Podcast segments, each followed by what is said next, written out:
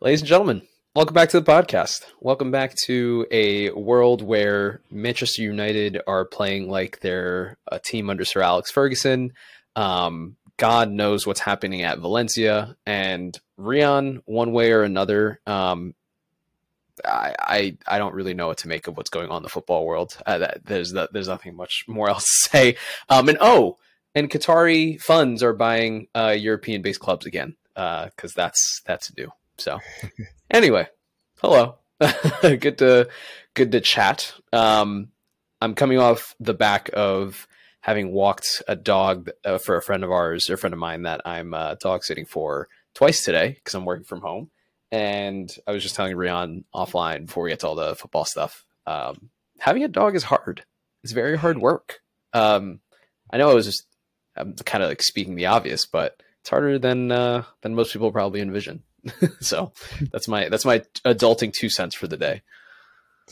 It, it for everything that I hear about it sounds like uh, I don't know. I don't think we ever did this in our high school, but those projects where they take where you uh, you see on TV at least where someone has like an egg or a flower or whatever, and and and they I don't know if I have no. Someone needs to let me know if if you watch any TV shows that have that involve high school children anymore. But like the ones that they used to have a lot of episodes, or everyone used to have at least one episode where the characters are taking care of some inanimate object for a week as part of like sex ed or something, or or home home ec or whatever it is. Having a dog sounds like the worst, like that on steroids. It just like oh, just a way worse version of it, which I guess is like also what having an actual child is like. But yeah, except for that, that it's is too close. It's too close to, to like the responsibilities are too close to what having an actual child is like. Like there's too too much overlap for me. So.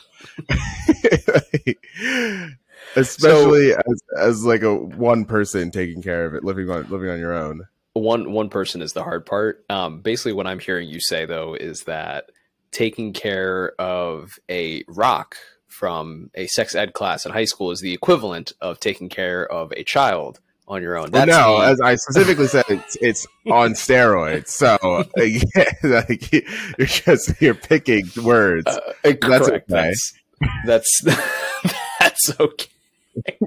oh, we're off to a great start. Um, yeah, if you guys weren't aware, Rian hates me. Um, no, I kid, but uh, he is not kidding though. But anyway, yeah, having a dog is hard. It the long story short, and having a pet in general is hard. Like especially in a city, it's it's very difficult, and people may tell you that, but in practice, it's so much different. Um, but in the midst of all of that, Rian and I, we I saw you on what Saturday, right? We hung out on some. We did we hang out twice this weekend? Or, oh, I saw you on Thursday. I'm trying to. I'm like trying to yeah, track, yeah. track everything back. Um, so what I'm trying to say ultimately is I get to see Rian now a little bit more often. Not say that we didn't ever see each other, but I feel like between like I mean, you're the one who's usually gone, realistically. So True. That is that is normally damn. how it goes. you want you want to not take shots? You want to you want to give me one? Have me just let let me have one. Um, oh, no, no. It's I'm, I'm, happy that you feel that you feel this this joy that you realize that you're now around for us to hang out. But but to be yeah. fair, you're you're the one who's been in control of most of it, of of the actual being here. Premier League. no, Rian's entirely right. Like, there's like no BS. He's 100 percent right. Usually, to me, that's yeah. I can't live like you. We can't all live like you, unfortunately. Jetting off to Mexico uh, as I fi- as you finish up your fiscal year. Yeah, yeah, yeah. That was that was very fun. Um, yeah. So anyway, I get to see Rian more often. I can't I can't be happy about that. I can't be happy about seeing you more often, our friends more often. Yeah, I'm gonna gaslight you so you just hate it. That's what this podcast is about at this point. Anyway, um, we had a conversation at some point about turning this into a lifestyle podcast. Maybe we should re-entertain that idea. Um, I need to move on to footballing things before Rian yells at me for time. All right, let's talk about the Premier League, and then we'll talk about La Liga after a quick break. There's a lot to get through, and I know I say this every week, but specifically this week in the context of European games, right, and not just the Premier League going on. So there's a lot going on. We're gonna get uh, through all of it as much as we possibly can. But where I want to start specifically, Rian, is with the title race or the semblance of a title race of course, Arsenal beating Villa this past weekend in an absolutely thrilling 4 2 win. City drawing against a Nottingham Forest team that has started to look progressively better. Um, I think month over month since the season has started. And I think the January transfer window was huge for them in that context.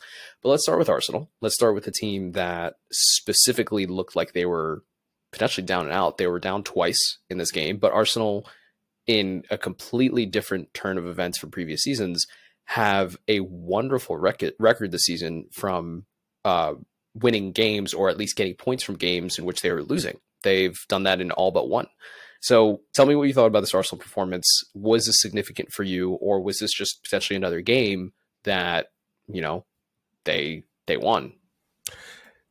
Yeah, I, I think that this game itself, like the the pattern of play was like not um anything new that I felt that we felt that we've seen from from Arsenal this season, and that's kind of what's one of the most impressive things about it is that like this game felt a bit like the Manchester United game from a few weeks ago, where you know they the scoreline wasn't reflecting the actual like dominance that they were showing in the game in, in terms of like how well they were actually playing. Uh, and, and in the United game, they end up getting that winner very, very late on. Uh, and then in this one, they also get that winner very, very late on. In both of those games, there's a, like, the slight bit of element of, of luck where like the chance finally goes through for them, even though like the, especially the second halves of both of those games, but second half against Villa, where it was very controlled and shot after shot, like attack after attack was coming. And it was really impressive that they were able to come to, I don't want to say like easily come back because obviously it was it was difficult to finally get the breakthrough. Like it, they, they needed the ball to bounce off the back of Emi Martinez's head for, the, for it to actually go across the line for that third goal. Right? Did, did that officially count as an own goal? By the way, yeah, or? it's an own okay. goal. I mean, it's not. It doesn't even count as a shot on target for Jorginho, which uh, because it hits the post or the crossbar. Crossbar, first. yeah. Um, but yeah, I think that, that that's from a team standpoint, like that is the most impressive thing, especially coming off of that the loss to City on Wednesday, which I know we hadn't gotten to talk about yet. But that a game where really they lost because of like a couple, well, one huge individual mistake at the in the first half, and then um second half, obviously the I think City the, the switch with Bernardo going up to right wing made it much more difficult for Arsenal to play out, and they made a couple more mistakes out in possession, and and City really capitalized on them. But it wasn't a game overall that Arsenal played poorly in, and a game where they dominated City like possession wise. And I'll talk a bit about the the possession stats when we get to City later, but. It was just really, really impressive. Uh, from a team point of view that they went through like a few difficult results um, in games where one or two of them they probably could have won depending on just like some luck. And then also like you know those mostly were a couple games where they actually didn't play to their best level right? And, and, one of the first times where we saw it happen consistently over a few games.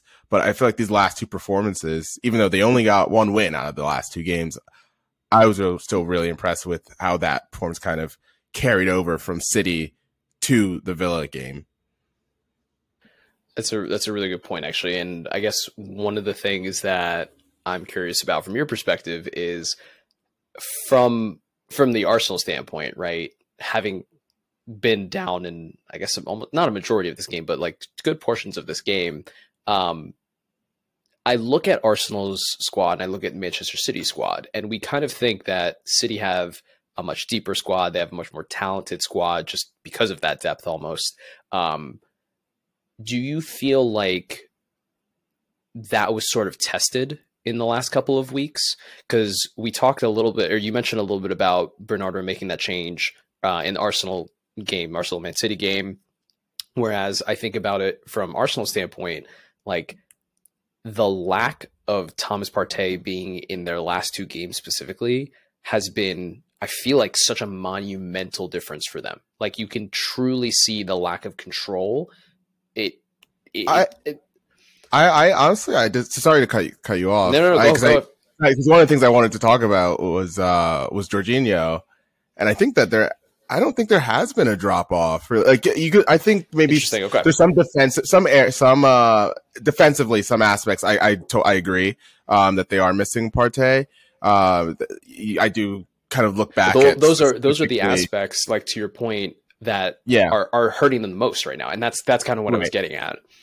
Yeah, yeah, no, no, definitely, definitely, because like I, I do think in this Villa game, the I don't think that the um I think it was the second goal. The second goal was was more con- the second Villa goal was more was like probably the most concerning of the three goals that Arsenal or or five goals that they've conceded in the last two games because that was like structurally like Villa just played through them very easily.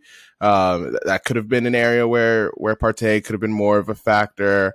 Um, may, maybe on the I can't think of any of the city goals where he could have been much of a factor, but potentially on the I want to say second city goal, which was uh Grealish's, where it was a bit more of a transition moment that was created by uh, by Arsenal's own turnover, but um, could have been an area a, where a transition moment out wide, not necessarily an area that he would yeah. be in. And yep. but the ball ends up, but the ball ends up coming back into the middle, obviously like going across the box to Grealish. But uh, I, I th- think that ultimately, like the goals that they've conceded in the last couple games, where Jorginho has had to start, uh, haven't been gay, haven't been necessarily down to uh, the lack of Partey. Outside of that one, the the Aston Villa, the second Aston Villa goal is where I think maybe Partey would have been more of a uh, of a factor.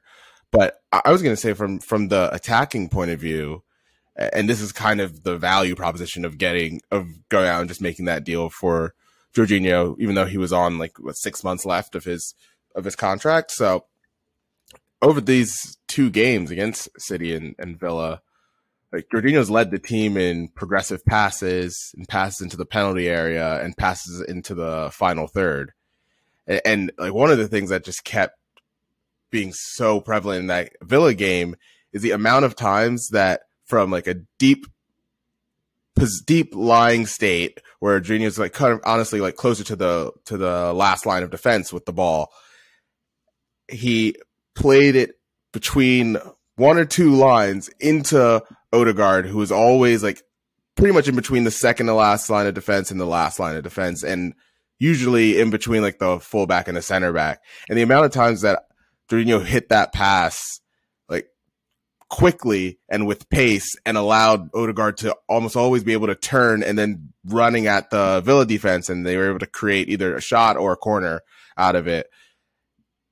That is where I feel like there's been no drop off at all from from Partey, and and that's kind of why you have Jorginho, or why you go and get Jorginho, especially for that Villa game where they knew they were going to dominate possession. But then even in the City game, they dominated possession, and, and Jorginho I thought was really impressive that day as well. And so I I think that that there are some aspects of Partey that they're missing right now, but I don't think it's been I don't think the drop off drop off in the defensive aspect has been significant enough to to give any, Arsenal any concerns, really, like major concerns at least, right? That's now, fair. I feel, like what you're saying is like because sorry, I'll, this is the last thing. Like, yeah, yeah, things have changed with with Jorginho because one of the the aspects that were making it so difficult for Chelsea to keep for for uh, Chelsea's defense to be stable with him in it, right? Is because he was playing so many of the games, and and Chelsea didn't have another player that could really play that position, whereas Arsenal do. They have they have two players. Once Partey is back, this is like a really good, I think, um, almost rotation of of uh, defensive midfielders. Yeah. Oh, and and the only thing I was going to say is what I feel like you're saying is like the the pros of having Jorginho on the field, right, in absence of Partey, certainly outweigh any sort of defensive deficiencies. I guess football is a sport where those type of footballing or defensive mistakes just shine so much louder than the actual yeah, attacking output of, of what you might see from Odegaard, what you might see from Jorginho himself, right? And those mistakes are just in, in biases in our head that I think um, that allow us to think that way. So super, yeah. super valid point. No, you're, you're, but you're hitting on a great, like that, that is the crux of almost every conversation, the discourse around this sport in general, right? Because scoring a goal is so hard. and we know two things. Scoring a goal is really hard and that a goal being scored, like the, whether it's the first, second, third goal, whatever, the goal completely changes the way that the two teams play. That's those are two things that we know about this sport. So like, when there is a mistake, like yeah, that's going to affect the game more. You're right. You're, you're, that's like Jorginho not being in position for to cut out a cutback that Coutinho ends up scoring on. It has more of a fat, more of a um, more of an impact on the actual score line of the game than Jorginho playing five straight perfect line breaking passes to Odegaard that, that, that allows him to turn and run at the defense, right? But it, that, that's, that's always the like hardest part with evaluating like teams, players, like in this sport. That's why it's so it's silly. super hard. Yeah, yeah, hundred percent, one hundred percent. Um, I I love that. Um, I do want to talk a little bit about Manchester City, right? Coming off obviously a win against Arsenal and now their draw against Forest. Um, this this game, I felt, and, and I watched the majority of the the City game this past weekend. This game really felt like the definition of "it's not over until it's over," and there were so many times where not actually there were so few times in which Forest had good chances, but those those chances were very good. And City were caught out in transition a couple of times, committing players forward in wide areas, through the middle, everywhere. And, eh, I personally, look, when this transfer went through in Renan Lodi going from Atletico to Madrid to Nottingham Forest, I was very confused. I think I told you about this he seems to be solidifying a strong starting spot slash playing up to his potential that I guess we kind of hoped and would have seen at Atletico. I thought he was fantastic in this game. And I thought in general, Forest suffered because that's what you do against Manchester City. They're a very good team, but they took their chances when they were when they were given it and City were just sloppy at the end of the day. I actually think this is that simple. Yeah, I, I mean, it, you know, the funny thing for me, like the thinking about this game and City's game against Arsenal, is that I feel like in an alternate universe, if they play those two games exact same performances as they did, like, eight times out of ten, they're drawing, maybe even losing that game to Arsenal and winning this game against Nottingham Forest quite easily. Like, uh, and that's, that is, you know, to continue how ridiculous this sport is at times. that, that is like the crux of it.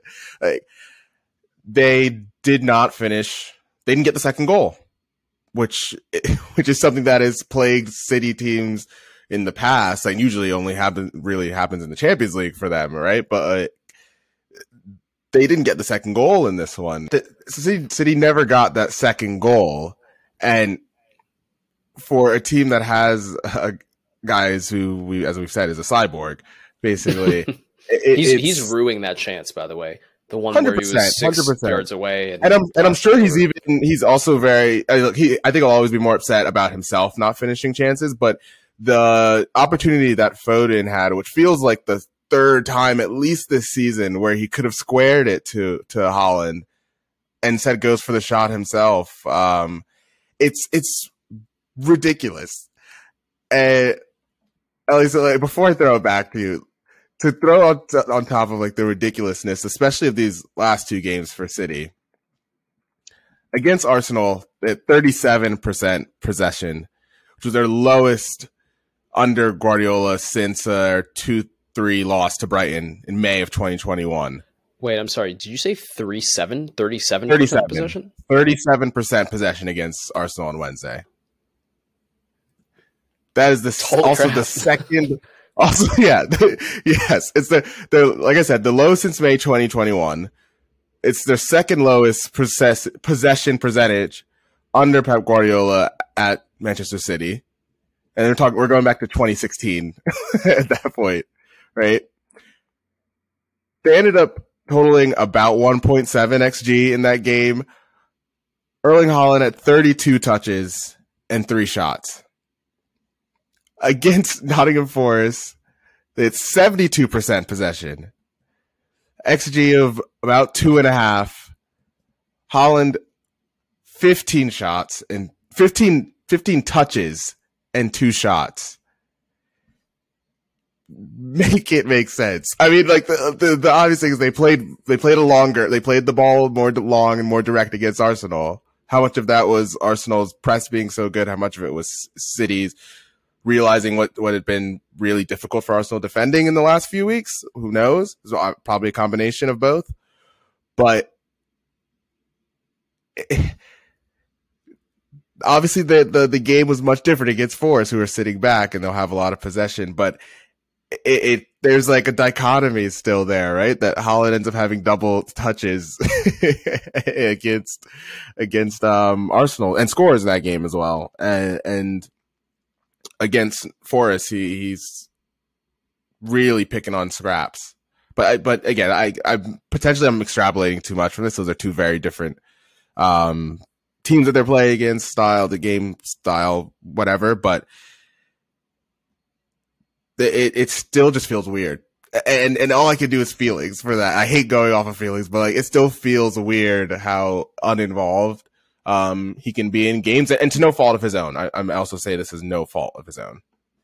And I, I, I certainly don't think it's his fault, but more importantly, what you said about it being two very stylistically different teams is could not be more true in this case, right? Arsenal are a very progressive, fast flowing, high pressing side. Forest are like basically the antonym of every single word I just said and that's not a yeah. necessarily bad the, thing. Force just need the points, right? Like they Yeah. need, they need points. They they're, they're more desperate in how they get. They don't care how they get the points, right? For sure, and and inherently that's going to make you a more defensive side. It's going to to force you to stymie other teams in their build up, right? And try and find areas where you can create these mismatches.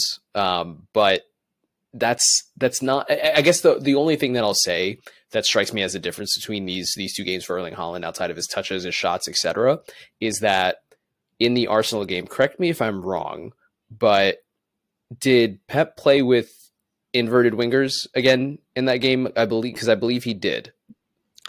More or less. I mean, it was Mahrez and Grealish again.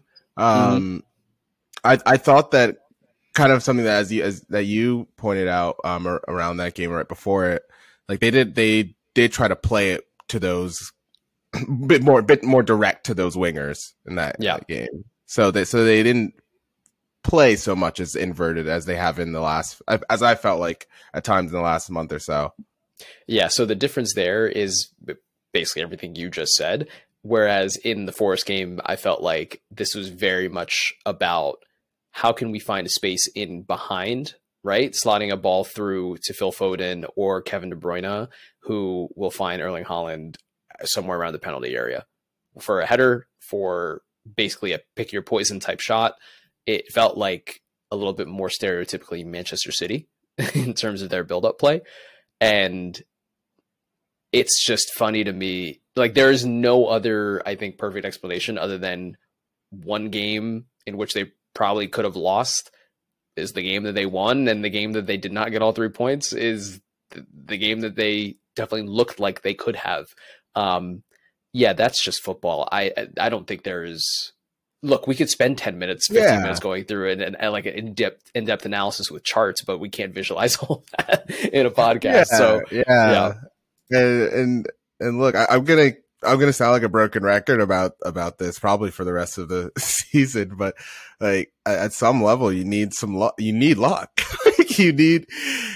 eh, I, if only it was as easy as just wanting it more, right? like, like if only it was that easy. If I just had to be, had to show desire and passion, and that's that's how I get the three points at the end of the day. There's Man, no that would be cool There's no aggression. Yeah, yeah, just But- like that. You know, sometimes you're you're huffing and puffing on the door for 85 minutes, and then and then you, know a couple guys lose their markers. Um, you, you don't defend like a um a build up play well enough, and the and the other team just scores from the from one of the four shots they have the entire game. Like it's uh yeah, I mean uh, you have to finding that second goal is like everything's just about reducing the variance, right? And and that's what getting multiple goals in a game and and being, you know, um not to go after Foden again, but like having that awareness at the time and place that what's most important is to to build that lead rather than um you know just uh, he he made a bad decision, so I'm not going to get on get too much on him about it, but yeah, they got they got to be more clinical that's it's that's all it is like in that in that in that particular situation For sure, for sure. Well, Rian, let's move on and away from the title race, although it's quickly potentially becoming an interesting race, especially between City and United. United now on 49 points, City on 52. United played one of their best games, let me specify, their best halves of the season, especially in that second half, against Leicester at home at Old Trafford.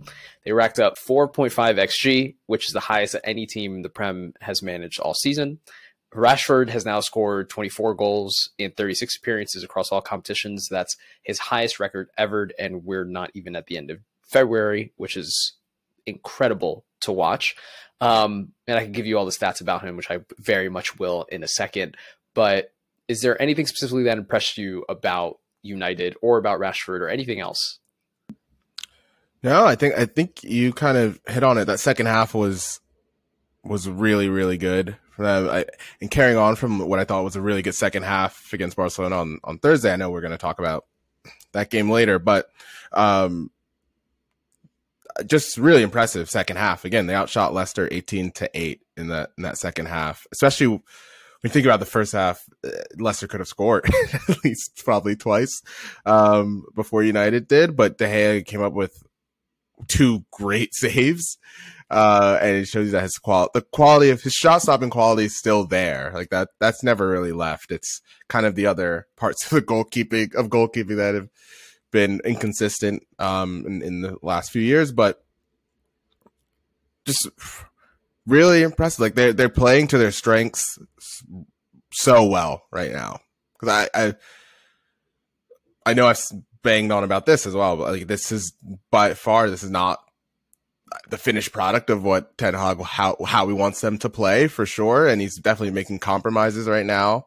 Uh, and I think that they're kind of playing that direct, very fast attacking play because it's what suits the players on the team, and they're it's what suits Marcus Rashford, obviously, um, perfectly well as you as you're about to get into, and it also suits Bruno Fernandes, right? And like the the interesting thing of uh outside of uh, the most interesting thing is Wout Weghorst playing like a defensive ten, basically. but but uh, he's, the other he's doing thing, a lot more running than I thought he was like signing up for. I think he probably did. Yes, he sign up for probably didn't expect this either, but, but it is it's it's keeping him on the pitch, right? Um, and but like for the Fernandes part is really interesting to me because um, I, I saw someone else note it on Twitter, but we know the type of player he is. He gets the ball, and the first thing he's looking for is killer pass. Where can I play the killer pass? That's the first thing he's looking for before before keeping possession, before setting up an attack. He's like, I will set this ta- attack up myself. How do I do it? Um, but the interesting thing that happens when you put him on the wing is that you involve him less in the buildup, and now he's not. Look, well, all due respect, he's not killing your your buildup to your attacks, right? He's getting the ball further further forward, and now it's like, okay, this is where I want you playing those pa- those types of passes from, like when we're in the final third or close to the final third, right? And um, his his fi- his final third ball into strikers or into wingers is actually very good. Like extremely, I- yeah. you you know how I feel about him as a individual slash person, but as a player, like that is one part of his game that's immaculate. And I think the interesting part about that specifically is how that relates to Marcus Rashford's rise in form because Marcus Rashford has spent about 54 ish percent of the time that he's on the field uh, in a left wing position, but the other, I, I would say, second highest percentage of where he is is through the middle. And he's carrying the ball way more now. So when he does receive the ball from Bruno Fernandes, especially compared to previous seasons, he is not only carrying the ball but taking more shots on himself, which takes the burden. It, it takes the burden off of each other. Like if, if that makes sense. So and I think he actually there. I don't think there's a player in the Premier League that's taken more shots following a ball carry than Marcus Rashford. I'm like 99.9% sure that's that's correct.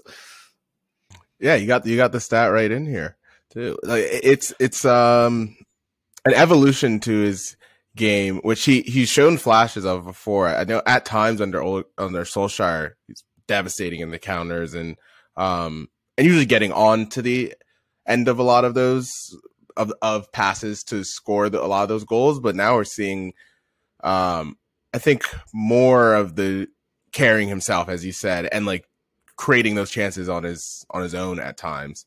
Uh, so I, I, I think, like I said, they're playing, they're playing to their strengths and they're doing it really well. Um, and, and I think a lot of the, not mistakes, but the defensive issues that they had against Leicester will get fixed by having Casemiro back in there, having like an actual defensive midfielder in there, because um, they've they've just got about gotten away with it the last few games. They there it hasn't looked like defensively convincing at all, right? But um, but yeah, they, they're opposite of of City against Forest. Like they've been really really uh clinical, and specifically Marcus Rashford has.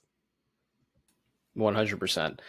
I'll uh I'll move on. We can talk a little bit about the Everton Leeds game, which I just briefly want to touch on because that was probably Everton's biggest result of the season, or not, maybe not. Their their last game may have, but may have been bigger. But um, Arsenal, yeah, the Arsenal game uh, against yeah, yeah against Arsenal. Um, Everton beating out Leeds one 0 um, Tyler Adams getting into a bit of a scruff as well, but we uh, we move past that. I just wanted to generally get your thoughts on how you feel our our friend Sean is doing in uh, in his new job. I I've tried to do a little bit of research on kind of his philosophy, a little bit more about um, how he's coached before, like at Burnley, for example.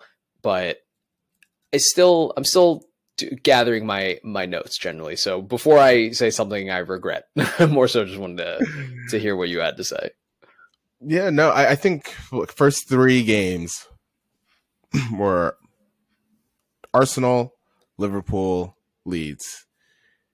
They would have come out of they would have gone into those three saying that in the least um we got to get 3 against Leeds like they end up coming out of that stretch with 6 points and 3 of those against a team against Leeds who's a team who's also fighting relegation and I think that uh that's probably about as that is probably what they would have thought was best case scenario in, in that stretch. and they they fully outplayed Arsenal and they fully outplayed Leeds in those two wins. Those those weren't like scruffy. They weren't like scruffy. Oh, we were holding on and we ended up winning the game. Um, granted, they were both one 0 wins, but they were both games in which they played better than the opposition. And um, yes, they got kind of torn apart about by uh, Liverpool, but I think like signs are pointing in the right direction.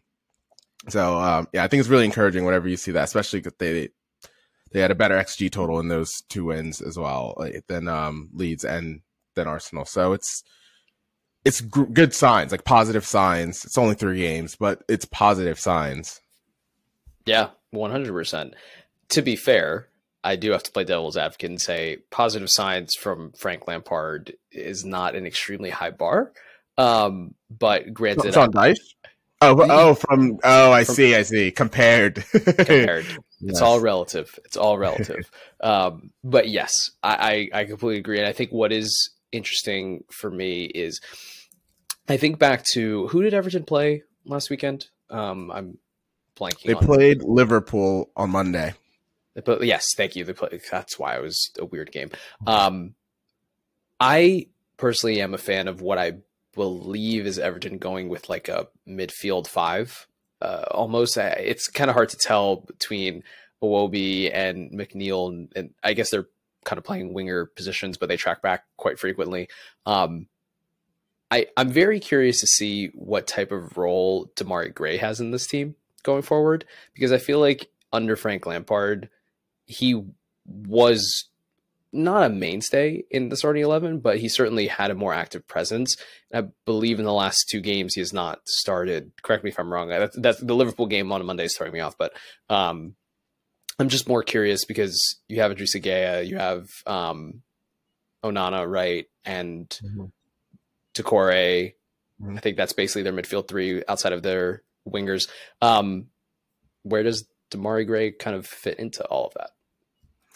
Yeah, you know, he's look he's not uh, as renowned for his defensive capabilities, um, but it is something that he's that we know he's going to need. Like right now, it's been Iwobi and McNeil playing the wings, which yep. uh, uh, you know, it's it, I honestly thought that Iwobi had played so well to get into um Nothing away from him. He's been playing. He's been playing so well at center, a center mid all season. So, uh, yeah, it's it's unfortunate that he that he's having to be put out to play on the wing again, but that's pretty much going to be it. Be probably the starting wingers is McNeil and um and Iwobi. McNeil, who obviously played for Dyche at Burnley, so he he has a good idea of what the defensive yeah. capabilities are there, and and Iwobi being a more natural center midfielder, obviously he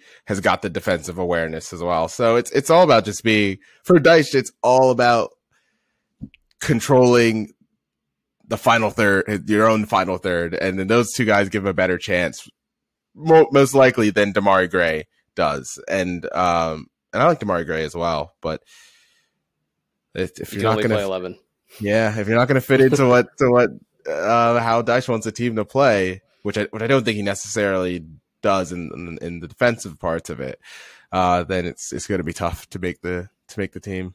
Yep, fair enough. Fair enough. Well, moving on to other talented, uh, important players, uh, semi-important players, I guess. Um, Liverpool did beat Newcastle this past weekend in a game, quite honestly, that Newcastle had their chances, like multiple chances to to get back into this game as well. Um, what did you make of this game specifically? Uh, before we move on to disappointments, to take a break. I we were talking about this a little bit before we started recording, and you put in our notes specifically that Newcastle's only scored three goals in their last seven Premier League games, which obviously is factual. I can't take anything away from that. But at the same time, it's not like this team has not had chances. And maybe in this Liverpool game specifically, there was specific individual that really stood out to a lot of people. Uh, yeah. Well, are you talking about from the Liverpool or the Newcastle side? Quite honestly, I'm talking about both. But let's let's start wherever you would like to start. I was trying to best tee you up. It did not work. uh, I I was the person I was thinking of from the Newcastle side was Nick Pope. That's the player that stood out for me, considering that he, that he uh, the, uh, the funniest the funniest yeah the funniest red card I've seen in a long while. Uh, but I, I, I actually think like he just forgot. Talking about he 100% forgot. He 100 he also he does he did that thing that that I think I've only see like uh Trevoh Chalobah on on um, Chelsea do where they try to like they try to almost um half volley a header or a, a, ball that's like at your foot, like diving towards your feet, and you're jumping downwards for whatever reason to head it away. Uh, and for Nick Pope, it, he ended up forgetting where the hell he was when he did that, and and tries to grab the ball with his hands. Uh, yep. The, the, the Liverpool player that I was thinking of um, was Stefan Bajcetic, who's the 18 year old uh, Spanish Serbian, but plays for Spain's youth national teams. Uh, midfielder who's stepped in basically for James Milner, for the rotating cast of um, center midfielders not named Fabinho or Jordan Henderson. Really, like it, has been a rotating cast of them, and sometimes Henderson has even been replaced, right? But uh, Bajcetic has, in the last few week, last week or two, I should say, has become one of Liverpool's most important players in terms of like what he gives to them. Um, not just from the attacking side, which I think he has been really good. He had a, just this beautiful turn this past weekend against uh, Newcastle, which led to the second um, Liverpool goal, which I think was Darwin's, either Darwin or, or, or Gakpo's goal. Gakpo's, I think, yeah. Yeah. Um, I think he's been really impressive on the ball, and that's great too. But that's not that's hasn't been the issue for Liverpool all season. That the issue has been the defensive side, and what I think would be encouraging for them is across the Everton and Newcastle games, he had more tackles and interceptions than Henderson and Fabinho, who who he started with in each of those games. So having a guy who can like who already is in the team that can help with the high pressing and the overall like defensive mishaps that have been plaguing this team for the entire season. Uh, that's great. Uh, the the interesting thing will, will be I, am unsure if you can rely on an 18 year old for the for a whole half season, and that would be unfair as well, especially since he he really only started um, playing significant minutes for the team in the last two or three months. So um, I, I don't know if it's like the ultimate fix for the entire season, but like that's a huge like first step to getting this back on track track, which I feel like they've started to do in the since he's come in. I completely agree. And what I'm curious about, as I've talked about before here, is not just what sort of role a lot of Liverpool's young players have in this team. Harvey Elliott almost starting that trend from what almost a year ago now. I'm more curious about what Liverpool do in the summer rather than what happens between now and the end of the season. Because yes, of course, there's been talk about will like will will the club be sold? Likely not. But more so how do you get rid of dead weight? Like this is a problem across I think multiple top teams in Europe and Liverpool I think are next in that sort of list to go through and get rid of some of those older players that don't have as much of a, a role in the team or get rid of players that are not performing. And in the same way that they brought in Cody Gakpo, which at the time I still think was maybe not the best way to spend their money. Um, who do you, who else do you bring in that is going to essentially rebuild you a 2018 to 2019 esque squad? Because um, I think that's where Liverpool are are at right now. They're a couple of pieces away from becoming a very strong team again. So don't like throw that out or discount it. I'm just that's where I'm putting my focus for for this team. Yeah, and look, we don't know. We know that getting Champions League football is also quite important to the way they run their model too, right? So, so it's going to be important for them to find a way to fix this for the rest of the season as well. Um, and and that's know, a very good point. like maybe maybe uh maybe they get enough healthy games from like a combination of Keita, Milner, and maybe Oxlade-Chamberlain, I guess, or and, and sorry, Thiago. Thiago would be the third yeah. one there. Like maybe they get enough healthy games between the three of them plus Bajcetic to patchwork the rest of this season. That's, that's exactly like the, the word I was going to use. that's that's basically it. They have they they have an 18 year old and then four midfielders who have terrible health and injury records. and so it's uh it's it's, it's still difficult. I, I still think they I think they've got a great chance to they've got a good chance, as good a chance I feel like as Tottenham or Brighton or potentially no i'm not going to say newcastle yet but like i think those other teams are still like slightly below newcastle right now but have a great chance of, of taking that fourth spot from newcastle which brings me on to our first disappointment um is and this one will be quick because i feel like the, the chelsea one's gonna is probably gonna be a little longer but uh, newcastle is just more their attack has sputtered recently um last seven games as you noted three goals that's it. Um, and in those games, like one win, five draws, one loss. Those games. So they're just dropping. They're losing ground that that they previously had. Uh, and this all comes around the same time as those cup, as the League Cup final comes around here. And then obviously they've had League Cup games in the last few weeks. And so, yeah, one of the things you think about is how much has that played into the um, performances, whether it's, you know, a combination of being more tired. They're playing, they, they're, whenever they play a midweek game, they're already playing like, what, 30 to 50% more games than they usually play in a week. So like, it's, it's, that's going to have some effect. And then of, of course, um, everyone wants to play in a final.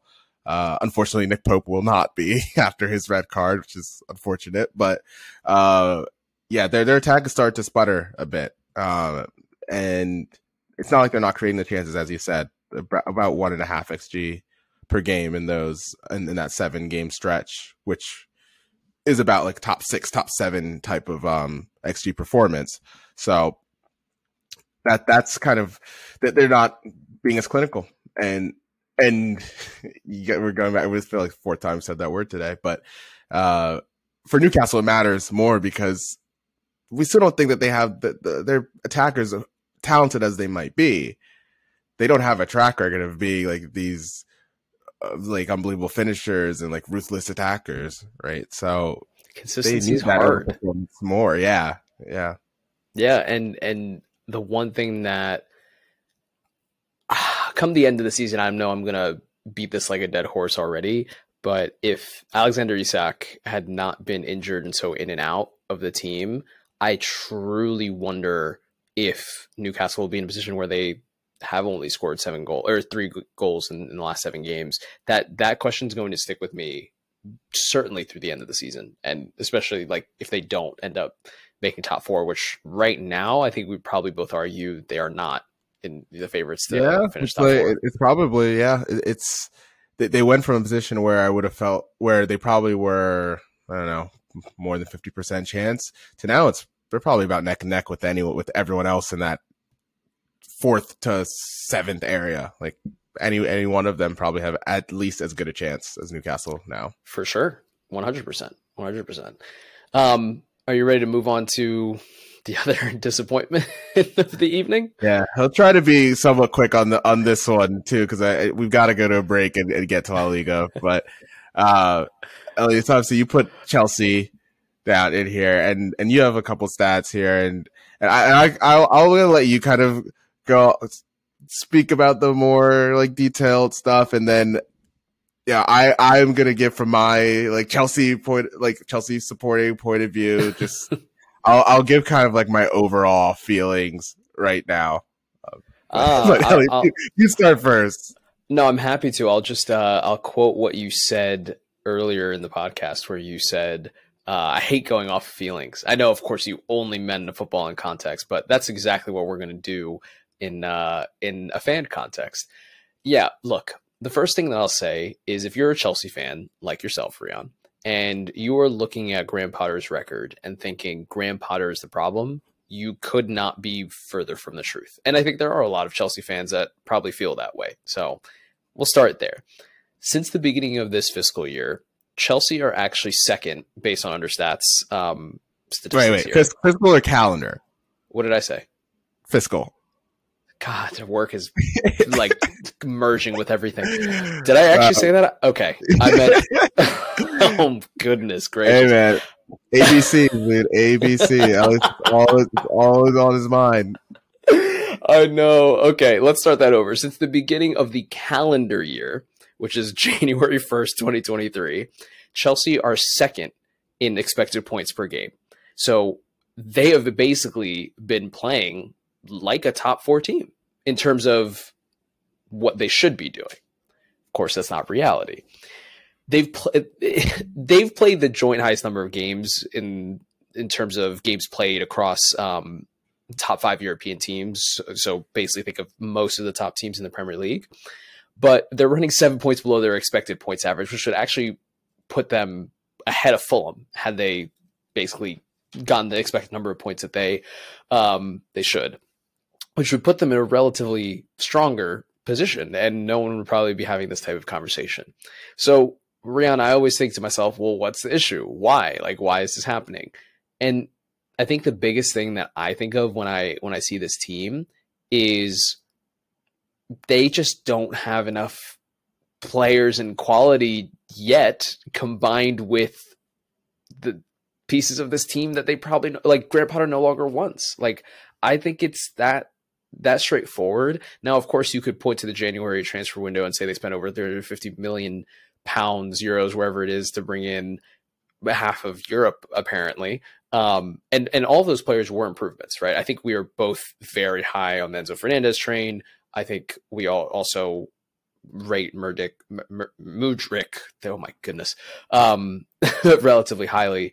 But I think the problem is the foundation, the structure of what this team or what Potter wants his team to look like is just not there yet. And that genuinely just requires time. Um, which unfortunately is not something he necessarily has, but it does it does certainly require time. Look, I don't have all of the answers, but I'll give it to you to tell me just tell me how you feel. We can use this as a therapy session if you'd like.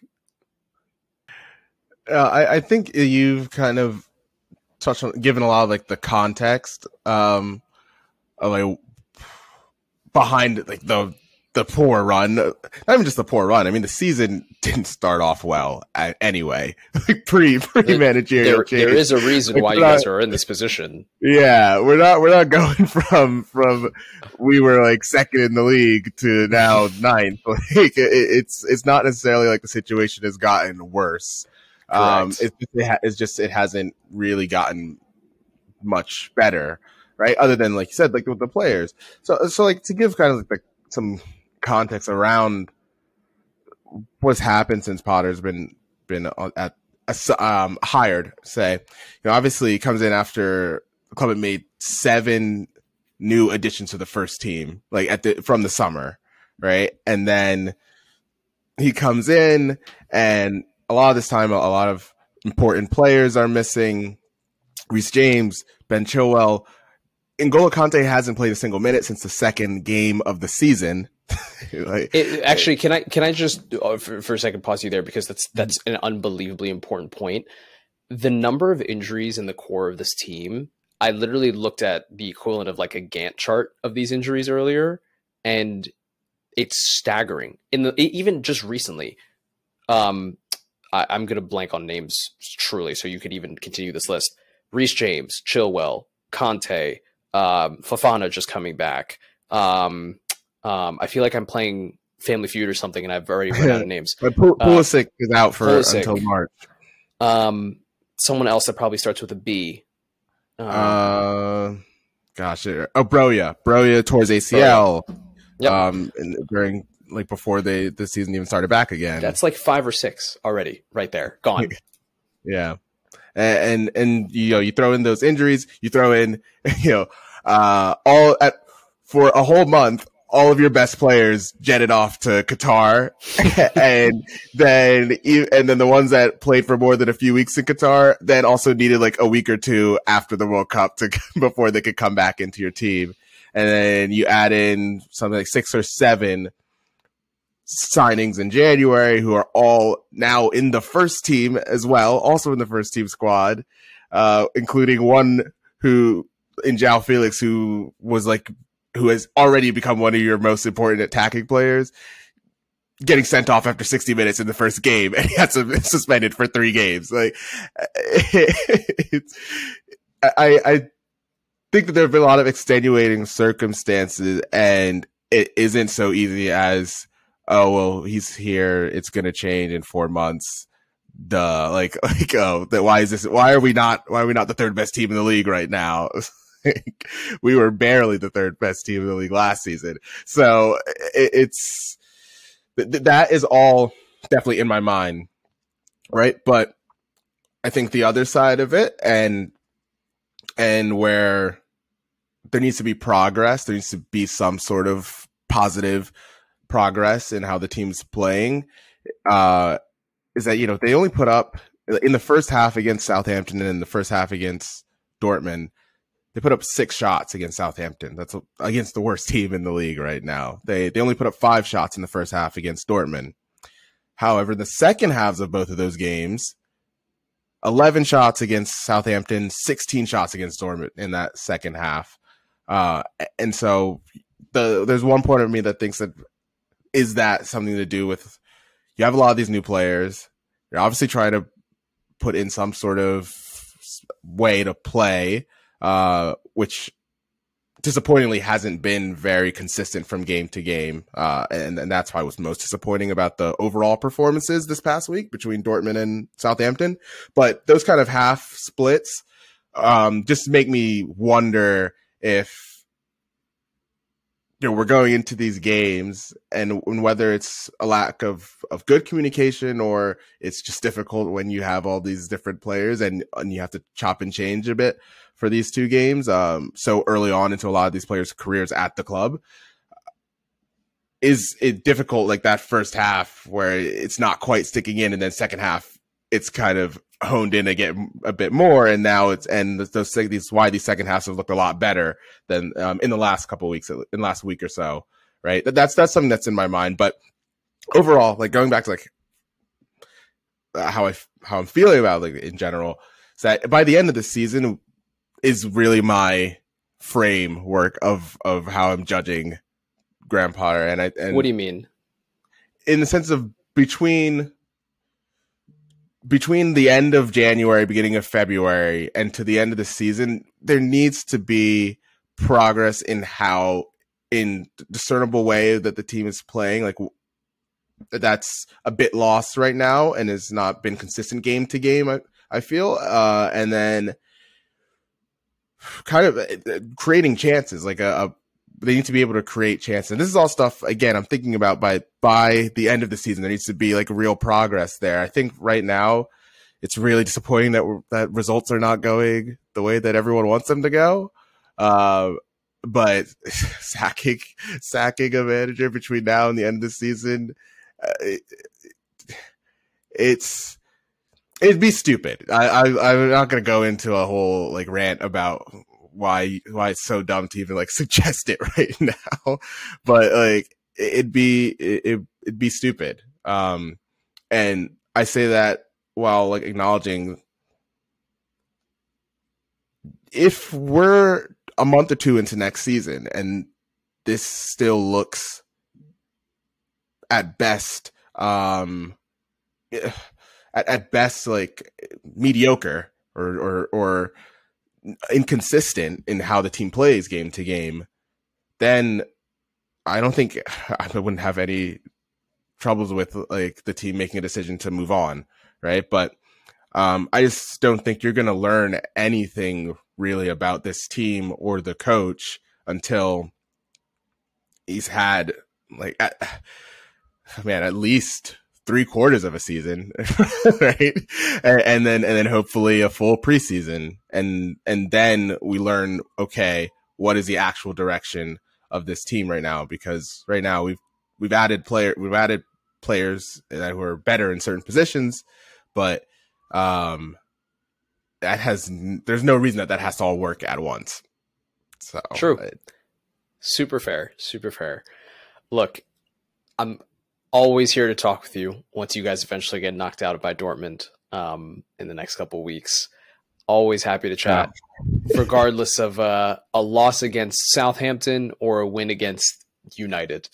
Um, I will. I will say I, I should have double checked this while you were going through that. Um, Chelsea's upcoming schedule is not not exactly like super kind to them. Um, basically between now and I want to say like end of April because there's the international break somewhere in between there. Um, you obviously play Dortmund, you play Brighton, you play United, and you play Arsenal. So good luck with that. that's all. That's all I've got.